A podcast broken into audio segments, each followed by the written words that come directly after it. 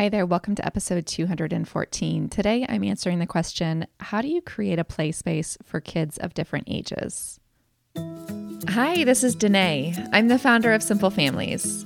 Simple Families is an online community for parents who are seeking a simpler, more intentional life.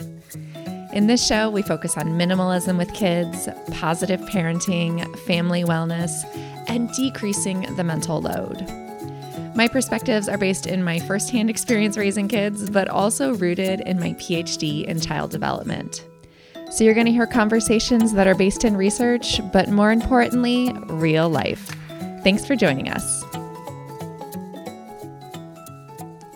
Hi there. Thanks for tuning into Simple Families today. This is Denaye, and I want to start things off with a quick announcement. So, starting in January, I added a second show to the podcast each week. So, on Tuesdays, a new episode with a Q&A format launches and on Wednesday I do a longer form topical or interview type of episode. But starting next week, I'm going to be combining and streamlining both of these things into one. So instead of having two separate episodes, I'm going to have one episode with two different segments. So I'm just trying this out to see how it goes. You all can let me know what you think and give me feedback. I would love to hear from you.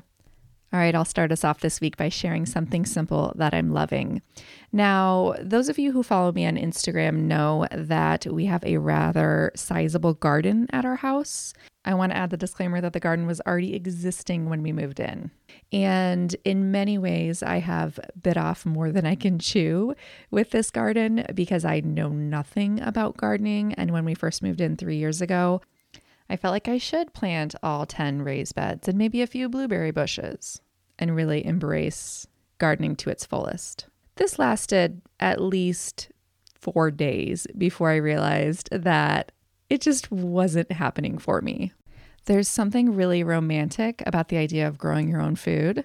And it was something that I thought that I really wanted to do. And then once I started trying to do it, I realized that this is not the season of my life that I'm going to be successfully growing a significant garden like this. And I think it's always great to remind ourselves that just because we want to do something doesn't mean we have to do it right now. So I have decided to write off the idea of creating this magnificent organic vegetable garden for the future.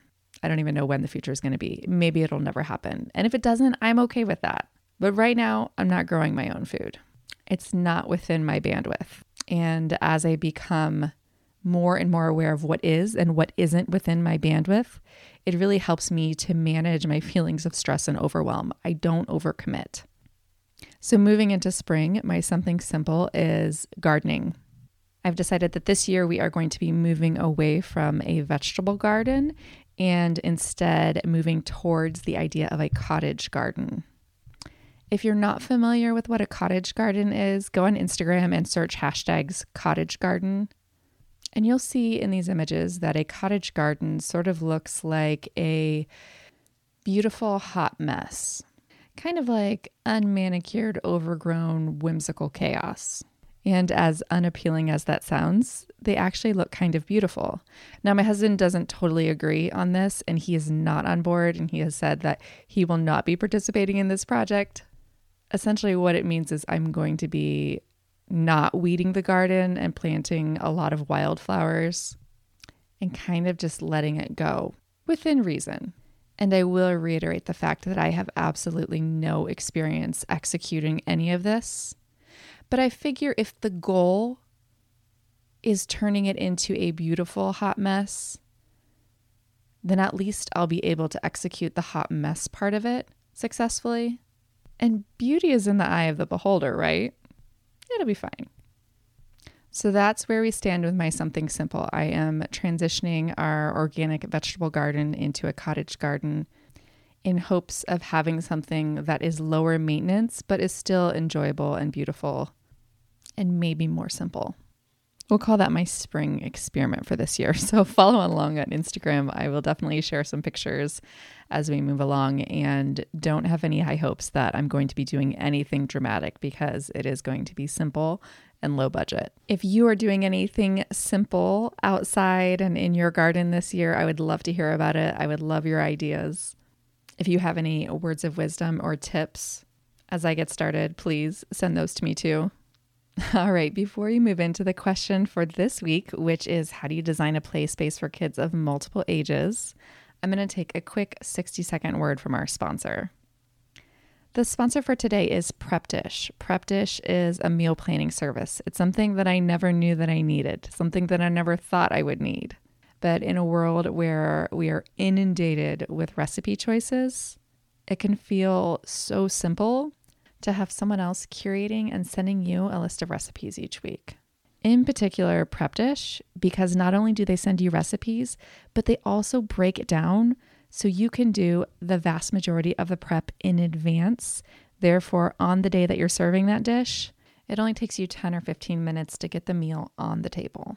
And right now, Prep Dish is offering a free pantry and freezer meal plan, which they developed in response to the need for more pantry and freezer friendly recipes due to the COVID 19 crisis. So if you want to get that, go to prepdish.com forward slash pantry and you'll get the free one week meal plan that is suitable for maximizing your pantry and freezer. Again, go to prepdish.com forward slash pantry. All right, the question for today is coming from Marie. Here it is. Marie said, My question is how to have a play space when you have children of different ages. I have an eight month old baby who's at the stage of moving around a lot and putting everything into her mouth. I also have a four year old who's really into Legos and art, which are dangerous for a baby. Is there a secret to having a shared play space? All of the beautiful Montessori inspired images I see don't incorporate multi levels. I feel like I'm constantly telling the baby, no, ouch, and telling the older one, put it up and put it away, or that's going to hurt the baby. Playpens are too small and they don't allow her solid footing.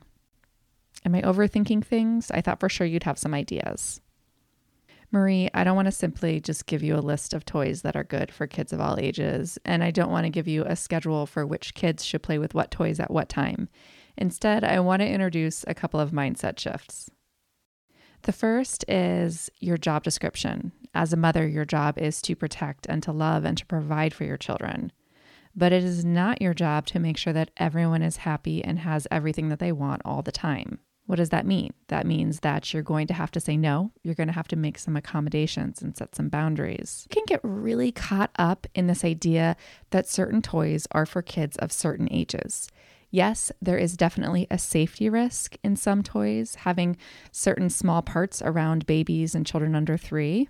But even aside from that limitation, if you go to a toy section, you're going to find that toys have all sorts of age recommendations. This toy is from zero to two, this one is from two to four, this one is from six to eight.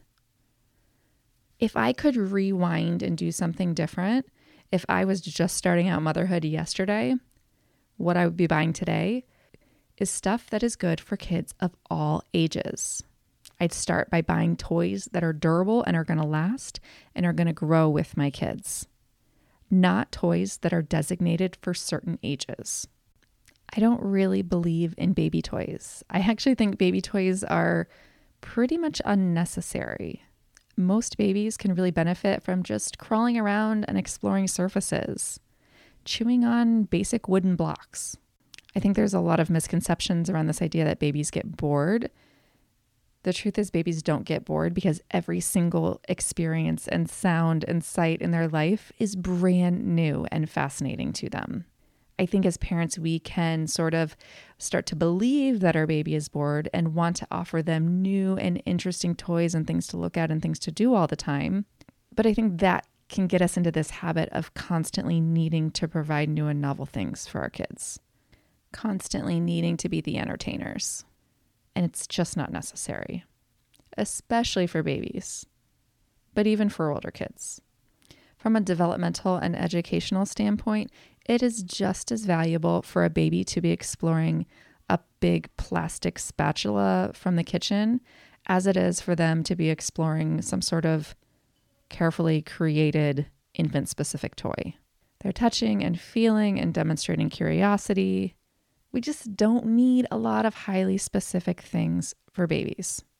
So that's my first tip when you're designing a play space for babies. If it's your first baby, you're going to be inclined to buy all the baby stuff. Try not to. It's not necessary.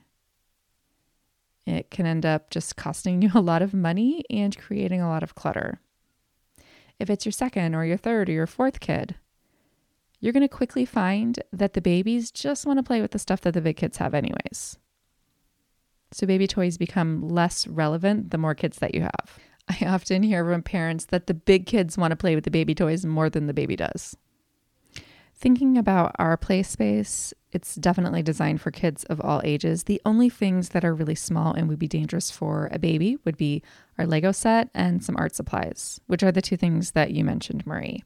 Therefore, if we have a baby come over to visit, I just put those things up high. Those are not things that we have to have available to our kids all the time. Most babies don't like playpens. They want to be out exploring and being curious. So I would encourage you to design a space that has toys that are good for kids of all ages. Your big kid will be just fine without small parts for most of the day. There's no reason that you have to have Legos available all the time. And you're just not going to be able to have Legos available all the time. Legos are going to have to be something that you do during nap time or they're going to have to be something that are done under close supervision. It's okay to put some things up high because there are plenty of things that we can still have down low that babies and toddlers and big kids like. One example of this is Magna-Tiles. Babies love Magna-Tiles. Exploring the shapes, holding them up to the light, they can really enjoy this kind of thing under adult supervision.